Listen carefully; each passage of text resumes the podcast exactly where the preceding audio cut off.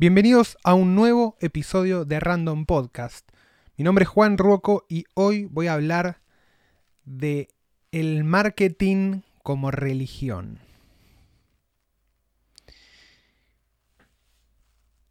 Ideas about a person place in society, his role, lifestyle, and ego qualities will lose their hold as the cohesive forces in society disintegrate. Subcultural values will proliferate to such a bewildering extent that a whole new class of professionals will arise to control them. Such a transmutation technology will deal in fashions, in ways of being. Lifestyle consultants will become the new priest of our civilizations. They will be the new magicians. James Carroll. Livernull. Introducción a la magia del caos. Para aquellos que no hablan inglés, la traducción de este párrafo es bastante sencilla. Lo que está diciendo Carroll en este texto es que la desintegración de la sociedad va a hacer que un nuevo orden subcultural surja de la misma. Y que los consultores de estilo de vida se van a convertir en los nuevos sacerdotes de nuestra civilización. Y esto tiene que ver con lo que él llama una pérdida total de la identidad. El capitalismo, la burguesía o el propio desarrollo del mundo van desarmando y destruyendo las propias instituciones y lazos sociales que antes nos mantenían unidos en pos de unos nuevos. Y parte de estos nuevos lazos sociales van a estar asociados a la búsqueda de los seres humanos de una nueva identidad, dado que las identidades anteriores murieron con las formas de relacionarse de modos de producción anteriores.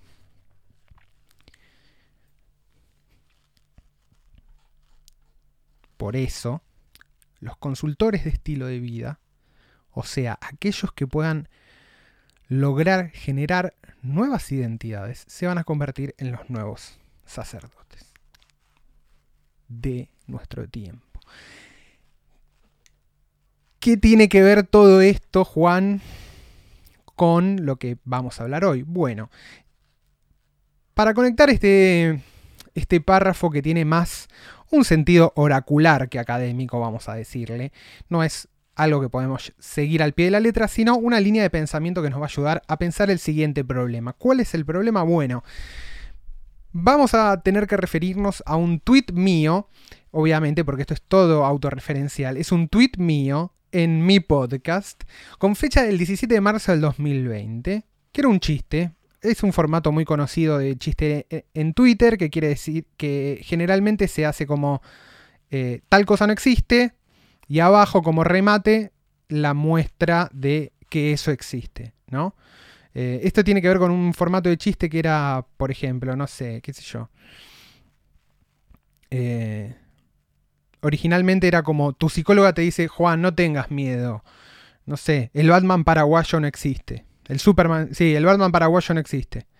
Y, y en el remate vos ponías el Batman paraguayo. Y abajo pones, qué sé yo, un frame de, de la comisión de, la convención de Batmanes del Mercosur de Cha, Cha con el Batman paraguayo y Sarasa. ¿No? Como algo que no tengas miedo, no existe y después demostras que existe. Bueno, el chiste bastante boludo era Juan, no tengas miedo, Jared Cheto no existe y yo abajo ponía un tweet citado del propio Jared Leto que decía, "Wow, estuve 12 días en meditación silenciosa en el medio del desierto. Estaba totalmente aislado, no tenía teléfono, no tenía comunicación. Yo no tenía idea de lo que estaba pasando afuera de, la, de, este lugar. Que es raro porque él usa la palabra facility y después dijo in the middle of the desert. O sea, como que estaba en, bueno, estaba en un lugar en el medio del desierto. ¿Y qué pasó con Jared Leto? No se había enterado que había empezado la pandemia del el coronavirus, ¿no? Entonces, como bueno, yo hice el chiste como que, che, qué privilegio se pueden dar los chetos, ¿no? Como que, nada. Una boludez total. Pero al, toque, al toque que salió eso, apareció otro tweet de Jared Leto vestido casi en forma de Jesús, Vamos a. Primero, ¿todo el mundo conoce Jared Leto? No, Jared Leto es un actor muy conocido, estuvo en películas como Requiem para un sueño, tiene una banda que se llama eh, 30 Seconds to Mars, 30 segundos a Marte, y hizo una. hizo de El Guasón en una de las películas de DC, no en la última que salió, que es de Joaquín, que Joaquín Phoenix el Guasón, sino en una anterior que ni me acuerdo cómo se llama, Escuadrón Suicida. Ahí va. Eh, malísimo. Hizo una, una, una, una interpretación del Guasón que fue como súper cheesy, o sea, muy pedorra, muy grasa, muy mersa, y toda la gente lo hizo mierda online y demás. Bla. Ese es Jared Leto. Aparece una foto de Jared Leto vestido tipo de Jesús directamente, ¿no? Literal. Él tiene es fachero, pelo largo, largo por los hombros, pasando los hombros, túnica blanca y un montón de gente siguiéndolo, ¿no?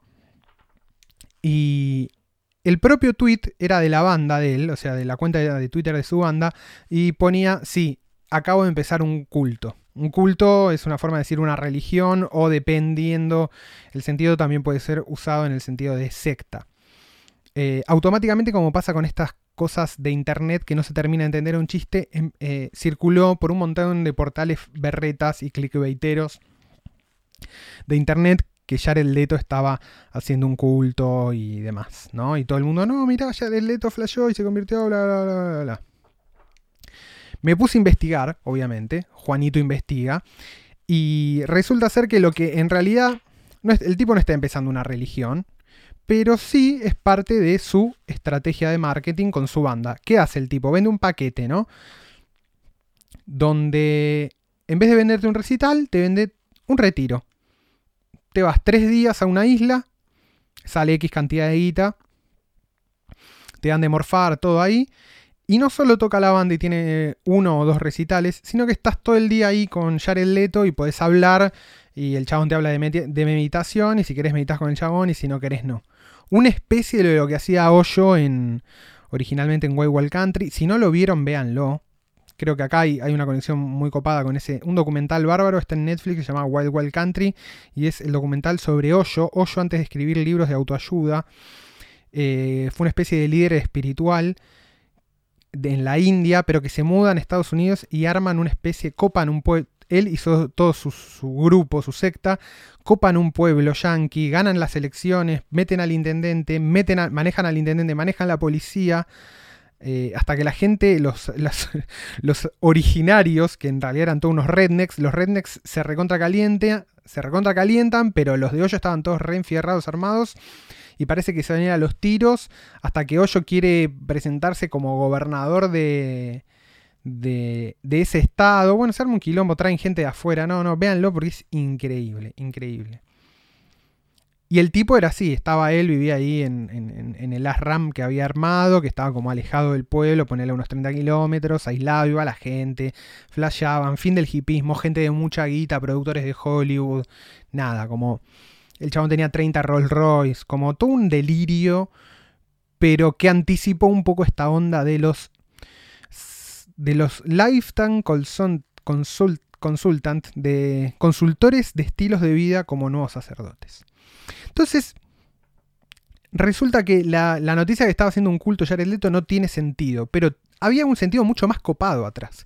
¿Que qué es? Bueno, que de alguna manera Jared Leto, Cheto, está estaba o está armando un producto de marketing, pero que parece mucho una religión, o que tiene contactos con una religión o con una experiencia religiosa. Y no es tan descabellado si uno se pone a pensar, porque el truco, digamos, del, del marketing en los últimos años justamente es la venta, te lo dice todo el mundo, ya no la venta del producto, sino la venta de la experiencia. Como la gente, esto es una de las grandes verdades reveladas del marketing, ¿no? La gente quiere experiencias. No quiere la zapatilla, quiere el rock. Entonces Converse te vende rock, no te vende zapatillas. Vans no te vende zapatillas, te vende skaters. Se cool. Em, y así con todo, ¿no? La full experience. ¿Y qué experiencia más... Más... No sé cómo decirle. ¿Qué experiencia más paradigmática que una religión? Es la experiencia total, digamos, ¿no? En la cual el ser humano está completamente sumergido en el. en aquello que está viviendo, ¿no? Es como. es, es la experiencia total. Y si nos ponemos a investigar, no es el único Jared Leto que está haciendo esto. También tenemos el caso de Kanye West y Kim Kardashian. Kim Kardashian la conocen, recontra ultra mega conocida, de el reality Keeping Up with the Kardashians. Y Kanye West, cantante de rap y ahora no sé qué hace, pero también súper estrella de la música. Resulta que en, los últimos, en el último año, últimos dos años, Kanye West eh, hace música todos los domingos en una iglesia y creó su propia iglesia, es un culto cristiano. Él ah, oficia, él y, Kim Kardashian y sus hijos ofician de pastor, hacen gospel, lo hacen ahí medio en el, medio del desierto, por Los Ángeles también. Hay un tema, ¿no? El desierto como lugar de ascético, ¿no? Los ascetas del viejo de las viejas épocas se iban ahí. Y su música es música de. Eh, música religiosa. A la vez que tienen sus, obviamente, sus marcas y sus marcas de ropa y sus marcas de maquillaje, Kim Kardashian sobre todo, y un montón de fans y seguidores. Para el fan, la experiencia y el contacto directo con, con el ídolo traspasa cualquier cosa. Es mejor, es mil veces mejor que un recital donde hay 50.000 personas. Acá es directo, lo puedes tocar, puedes experimentarlo. Y todo esto alimenta justamente ¿no? la base del el culto. Y el culto como después, ¿cómo se saca el beneficio? Bueno, justamente que los seguidores, no todos, pero algunos, convierten al estilo, convierten justamente a sus productos, los productos que venden Kanye, que tiene marca de ropa, y Kim, que tiene su marca de cosméticos, en un estilo de vida y aparece todo un estilo de vida asociado a ser como Kim Kardashian. Y Kim Kardashian se convierte ella misma en un objeto de culto. Toda esta movida del, del, maquillaje y del maquillaje en Instagram y de los productos de maquillaje y la moda y maquillarse, todo eso tiene origen casi en, Kim Kardashian, que hace como popular el arte del extreme makeup, si se quiere. ¿no? Entonces, ahí tenemos otra pareja y otra, otra situación en donde vemos que culto y marketing están pegados completamente. Después tenemos el caso de las propias religiones. Por ejemplo, sobre todo, decíamos, no es casualidad que Kanye West haga música en una iglesia evangélica los evangélicos y el marketing tienen, digamos, una historia de unión casi eh, intrínseca. ¿Por qué? Bueno, justamente porque la religión protestante y los evangélicos como una rama, como quizás una de las ramas más activas de los protestantes, están consustanciados con el espíritu capitalista, digamos, ¿no? Es la religión, justamente, ¿no? Lo, dice eh, nuestro querido Max Weber en El capitalismo, eh, la ética protestante y el espíritu del capitalismo. Es inseparable la idea de capitalismo y de protestantismo. El protestantismo convierte al cristianismo en la religión del capitalismo. La superación personal, el self-made man, el trabajo para ganarse el cielo. Todas esas ideas que están metidas en la ética protestante, obviamente devienen, digamos, es una religión market friendly, si se quiere.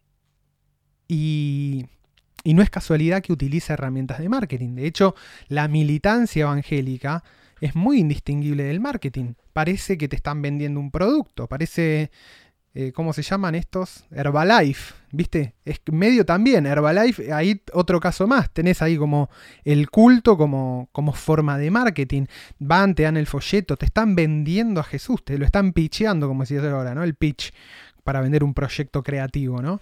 Van, te dan el folleto, te hablan de una charla, te llevan a la iglesia, vas a la iglesia, en la iglesia es un show, ¿no? Los cultos, si alguno fue un culto evangélico, los domingos son una fiesta comparada con la misa tenés una banda, tenés el pastor que está ahí al palo todo el tiempo tirando como poderes mágicos, tenés eh, guitarra eléctrica, batería, órgano, luces, eh, escenario, decís, loco, esto es un caño.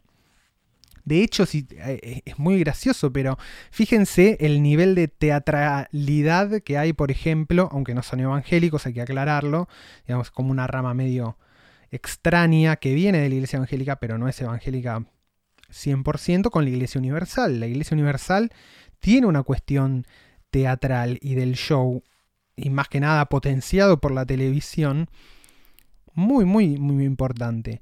Lo mismo, bueno, hay una iglesia directamente en Avenida Lavalle, y casi llegando a Florida, que se llama el Show de la Fe. Es como. ni siquiera ahí, ni siquiera ahí está dibujado, ahí es como. Eh, ahí es ideología pura, ¿viste? Cuando se ve transparente. Y también pensemos, por ejemplo, en las estrategias de Apple. De crear todo un culto. Ya ahora está un poco muerto, pero cuando Jobs estaba vivo, Jobs era una especie también de pastor protestante que se subía al escenario sin nada, que hablaba, daba las charlas, las keynotes, presentaba los productos y había una especie de devoción religiosa con los productos de Apple y creencias casi no tienen virus, no se cuelgan. Era casi un producto casi mágico, milagroso. Y sus seguidores eran casi un culto. Este. Muy loco. Douglas Atkin en 2004 escribió un libro que se llama Cult Brand. Lo pueden encontrar si lo buscan como Douglas Atkin eh, Summit 2014. Si quieren, lo pueden buscar en YouTube. El chabón es Head of Community de Airbnb. Airbnb, este servicio que que se dedica a alquilar casas por todo el mundo, que ahora está en la lona, tiene una frase que dice, la misma atracción está en juego en las marcas y en los cultos. Puede variar en grado de fuerza, aunque no siempre, pero no en tipo. Cuando los sujetos de la investigación relataban sus razones para Unirse y comprometerse describían los profundos impulsos de pertenecer, dar sentido, sentirse seguro, tener orden dentro del caos y crear identidad. Lo sagrado y lo profano están obligados por lo, por lo esencial, deseos de la naturaleza que buscan la satisfacción donde sea que se pueda. Algo que nos hace ¿no? acordar o que es muy similar a lo que decía Carroll al principio del libro. Vean la charla de Atkin, donde Atkin explica cómo crear comunidades y cómo crear comunidades alrededor de marcas. El tipo es Head of Community, justamente, cabeza, cabeza de comunidad de Airbnb, trabaja para la empresa. Además parece es activista y demás. Y el tipo estudió justamente, ¿no? Cómo la gente se reúne, por qué la gente se reúne y por qué la gente se reúne en, a través de religiones. Y el tipo descubrió que tanto las religiones como los movimientos políticos, dice, en, los... Dice, en su forma más extrema puedes ver transparente qué, funciona atrás. Y, y, para el tipo funciona exactamente lo mismo. Lo que hace él, obviamente, y con esto se hizo su carrera y además avivó a toda la gente de marketing, es usar esas herramientas para el marketing, ¿no? En un, en un movimiento bien posmoderno, donde desarma algo que se da, entre comillas, naturalmente, o que no tiene una instancia súper reflexiva, sino que está en un nivel meta. Desde un nivel meta puede analizar cómo funciona la religión y eso, sacando ese molde, puede aplicarlo en otro lado, ¿no? De alguna manera es, un movimiento de deconstrucción, porque quita el fin intrínseco que el religioso cree que tiene, que es adorar a Dios, y se queda con sus elementos fundamentales de cohesión social y después los trata de replicar en otro lado. Es muy, muy bueno. O sea, lo que dice el tipo. Em, es o sea, y es muy zarpado el movimiento que hace. Si se fijan, hoy por hoy, todo el marketing mundial y global está orientado a la creación de comunidades. Si se fijan, qué sé yo, en los streamers, ahora que estoy incursionando también en ese terreno, todo el truco de, de los streamers, que son los chicos estos que transmiten en vivo mientras juegan videojuegos o lo que sea, desde plataformas de video en tiempo real, o sea, casi televisión digital, que además cuenta con un chat, entonces todo el tiempo el, el streamer y el tipo que, habla en vivo puede interactuar con sus lectores. con sus, eh, perdón, con sus espectadores, puede interactuar en vivo. Todo el objetivo y toda la idea o, todo el branding de Twitch es justamente crear comunidad, crea comunidad.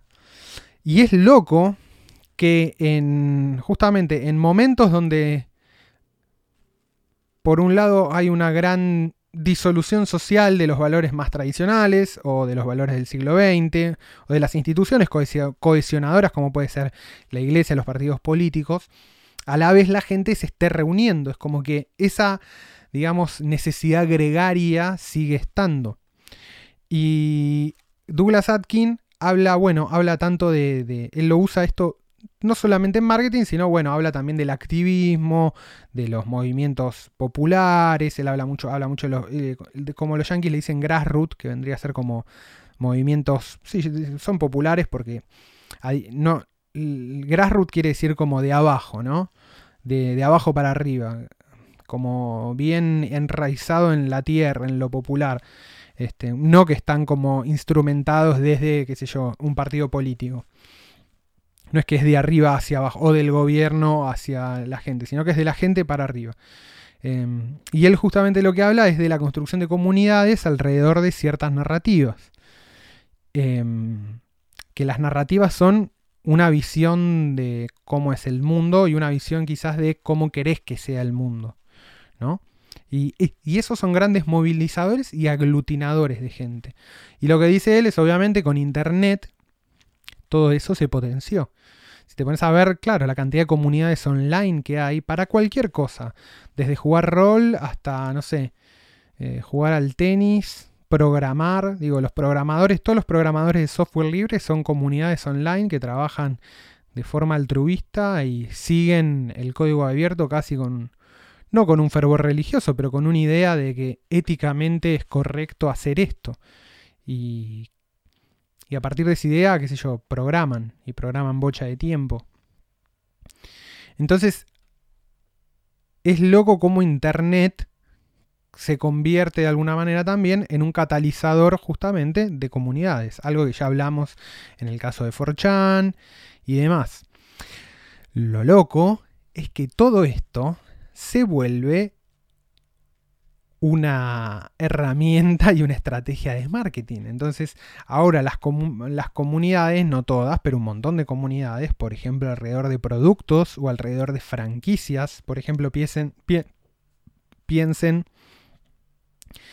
en, no sé, en las películas de Marvel, donde se creó toda una gran fanbase, y en cómo las productoras se encargan de que sus productos estén en lugares de reuniones comunitarios y en eventos comunitarios como pueden ser la Comic Con, como pueden ser, qué sé yo, la E3, que es el era una la convención más grande de videojuegos, como incluso parecen que estos grandes eventos funcionan como, no sé, todos los años se espera la nueva Comic Con, ¿no? Como si fuera la Navidad, ¿no? Se lo espera con, con ese mismo fervor y cómo la, estrategia de marketing pasa por ocupar esos espacios que, comunitaria, que se forman comunitariamente, porque la Comic Con originalmente no era una vidriera de franquicias. Originalmente eran cuatro gordos que se juntaron a hablar de cómics y a leer cómics. Y eso que fue genuino en algún momento, ahora está instrumentalizado por el marketing, ¿no? Donde, qué sé yo, en el último tiempo, durante los últimos 10 años, lo geek se volvió cool. Por ejemplo. Este, mm, entonces, el fenómeno de Jared Leto y de Jared Cheto resultó súper revelador, porque algo que parecía ser un chiste termina mostrando cómo actúa o cómo está actuando el capitalismo, el neoliberalismo en su forma más avanzada. Hay un otro libro de una escritora, eh, María Einstein, que se llama Brands of Faith, o sea, marcas de fe, justamente haciendo un juego de palabras. Y dice, si la religión está ganando la guerra de marketing, y el marketing es una guerra, como se evidencia para terminología, objetivo, estrategias, tácticas, tiene que luchar con cada herramienta disponible. Dice, si alguien está dispuesto a ir a una institución religiosa, a atravesar dos horas de tráfico durante una hora o más para ir a un servicio y después volver a la casa, todo, lo, todo cuanto hace está relacionado con un montón de opciones de medios y entretenimientos, de modo que la institución religiosa necesita ofrecer un producto que valga la pena. Y esto me flasheó porque es algo que me que me pasaba. Yo, los que saben o no, yo participé eh, dos años de una iglesia evangélica, fui líder de jóvenes, o sea, estaba ahí con los chicos adolescentes, organizaba las reuniones los sábados a la noche, ¿no? Y en un momento yo a un amigo le dije una vez, digo, si no cambiamos un poco la dinámica de las reuniones los sábados a la noche, ¿para qué van a venir los pies? O sea, si esto es, este valor, en realidad lo que estamos haciendo es, los estamos entreteniendo. Digo, para eso, ¿Cómo competimos con la PlayStation? Y un poco es eso, ¿no? Esta, lo que dice María... Me olvidé el nombre, a ver. María Einstein. Digo, la propia, la propia religión, y quizás por esto es lo que eh, entendieron bien los evangélicos, eh, si se quiere, en contra del catolicismo, es que está luchando por cuotas de atención, ¿no? Y además, y además lo que tiene que ver con esto, ¿no? Es que no solo cuotas de atención y de entretenimiento, no es que solamente competís con la televisión, sino que la religión te hace mover, ¿no? Esto que dice es clarísimo, ¿no?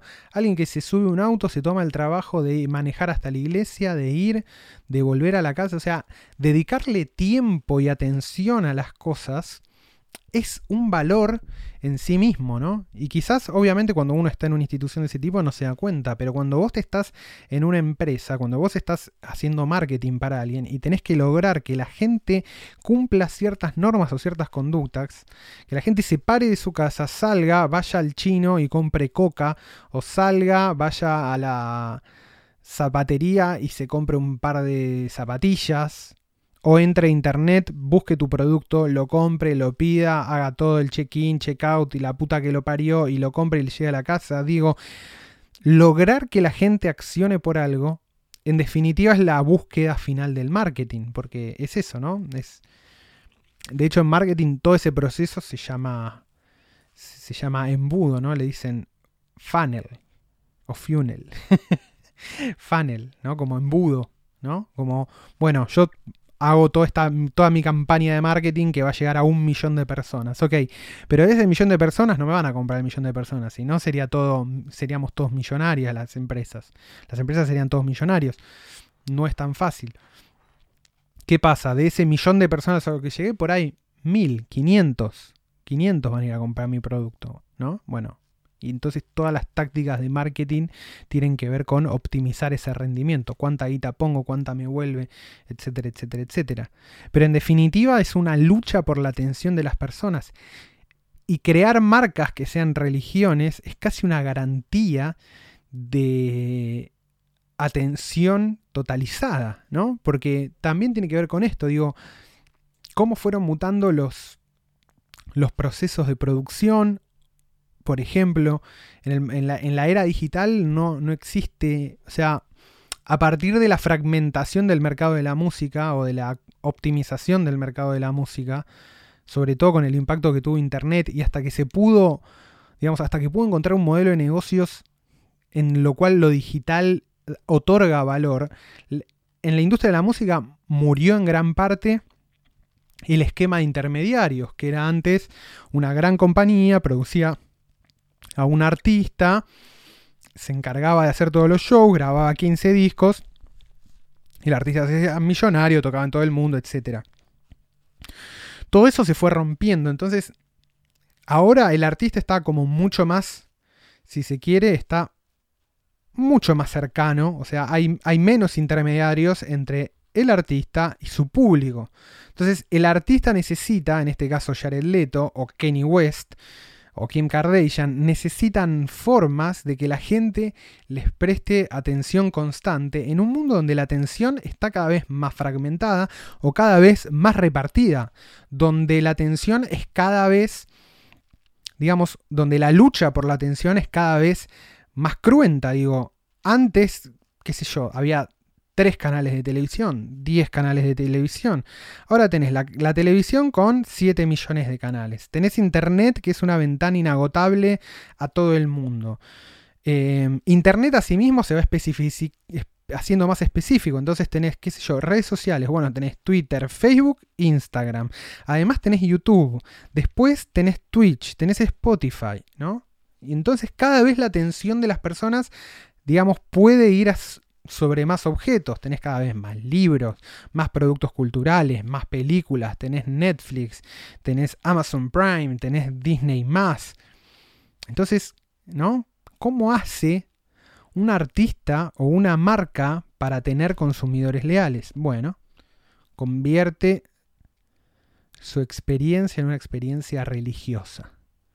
Convierte su marca en una militancia. ¿No? De alguna manera. Entonces tenés militantes de Marvel, militantes de Star Wars, militantes de Harry Potter. Y de alguna manera esos idearios dan identidad. Entonces hay un trade-off copado entre el artista. El artista necesita atención y a cambio da identidad. Y la gente puede dar atención y a cambio necesita identidad. Entonces ahí se arma la transacción libidinal, la transacción deseante, ¿no? no sé, en palabras de Deleuze, no sé nada ni de Deleuze ni, de, psicología, pero sí hay ahí una economía transaccional donde público y, artista o público y empresa se juntan, se encuentran y a partir de ahí dan origen a una a un nuevo tipo de identidad, ¿no? Motorizada desde el marketing. Este, volviendo a la cita de Carroll, ¿no? Los consultores de estilos de vida serán los nuevos sacerdotes de nuestra civilización. Ellos serán los nuevos magos. Eh, me encanta esta idea. Me encanta, me, fascina y me parte la cabeza. Eh, podría cerrar todo este podcast como una como, como indignado, ¿no? Pero no, qué mal. No me sale indignarme ante esta situación. Odio el marketing, sí, obvio, lo odio. Odio todas sus formas de... Sí. Sin embargo, trabajo en comunicación y muchas veces la comunicación en las empresas privadas es una herramienta del marketing. ¿Ok? Bien. Pero además, más allá de eso, digo, me asombra no siento indignación, siento asombro. Y por eso se los quiero compartir hoy, porque siento que les estoy compartiendo, chicos, una data que esto es papa fina, chicos y chicas y chiques. Esto es una papa o chiques, de una, más fácil, ¿no? Chiques, esto es una papa fina. Esto es papa fina, ¿eh? Yo sé, alguno lo va a entender, alguno va a decir, Juan, estás completamente delirando, estás en otra, pero yo siento que acá hay algo, acá hay algo.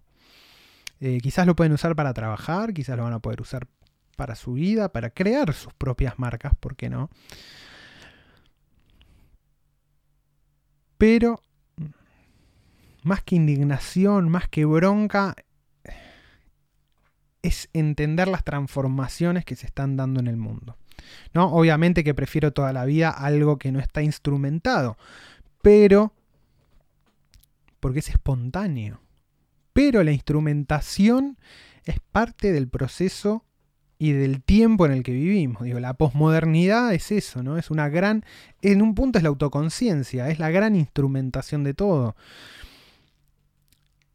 Es desarmar los valores de nuestra cultura para reubicarlos de una forma autoconsciente teniéndolos en cuenta en un punto y cagándonos en ellos en otro punto, ¿no? Entonces, me parece que Jared Cheto, más allá de, sus 12 horas de meditación en el desierto, sus 12 días de meditación en el desierto, nos dio una pauta para pensar el presente y el futuro.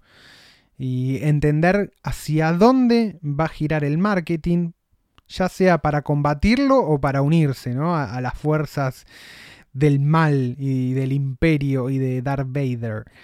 Em, pero me parece que es muy interesante, eh, es muy fructífero y fértil pensar el futuro en esta, en esta clave, ¿no?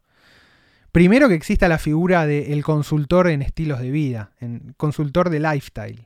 Me parece fantástico, porque de hecho, bueno, un poco que los influencers son un poco eso, ¿no? O el principio de eso. Creo que todavía no está la idea de generar comunidad alrededor de un influencer o generar cultos.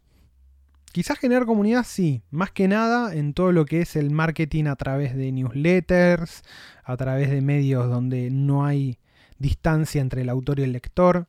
Ahí hay un sentido muy grande de generar comunidad, ¿no? Y eso después se convierte en redituable. Lo mismo que una iglesia evangélica, exactamente lo mismo. Piensen ustedes que los evangélicos no reciben ayuda del Estado, entonces el éxito de una iglesia está determinado intrínsecamente a la cantidad de gente que asiste y a la cantidad de asistentes que diezman, ¿no? Dejan el diezmo, el 10% de su sueldo para sostener la vida de la iglesia. En ese sentido, volvemos otra vez a Max Weber y en ese sentido se ve clara, claramente la relación entre iglesia y, y capitalismo. La iglesia evangélica es una empresa capitalista que vende fe, Vende pertenencia, vende comunidad. Bueno, ok, ahora todo eso es tomado por las marcas y es usado como un instrumento de marketing. Y hacia allá vamos. Esto fue el capítulo que yo quiero titularlo como Jared Cheto, pero quizás no se entienda el chiste. Pero bueno, esto fue un nuevo capítulo de Random Podcast. Creo que uno de los capítulos que más me gustó hacer, que más disfruté hacer. Quería hablar de esto hace mucho tiempo.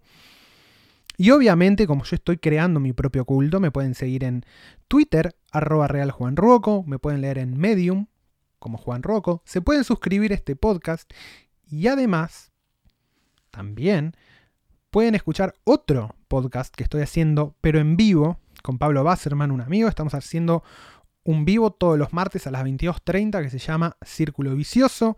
Nos encuentran en YouTube como Círculo Vicioso 8, es el, el, arroba es YouTube barra Círculo Vicioso 8 o directamente ponen el buscador Círculo Vicioso y aparecemos ahí. Y además estoy haciendo un canal de... Eh, estoy transmitiendo en vivo por Twitch. Estoy jugando Magic en vivo, generalmente los fines de semana, sábados o domingos. Nada, ahí también me pueden buscar, mm, se pueden suscribir como parte de este nuevo culto que es el juanroquismo que yo soy el sacerdote y el dios de mi propio culto. No, mentira. Así que nada, me río porque no me queda otra, pero un poco es así. Así que ha sido un gusto y los espero el lunes próximo con un nuevo episodio de Random Podcast. Hasta la próxima.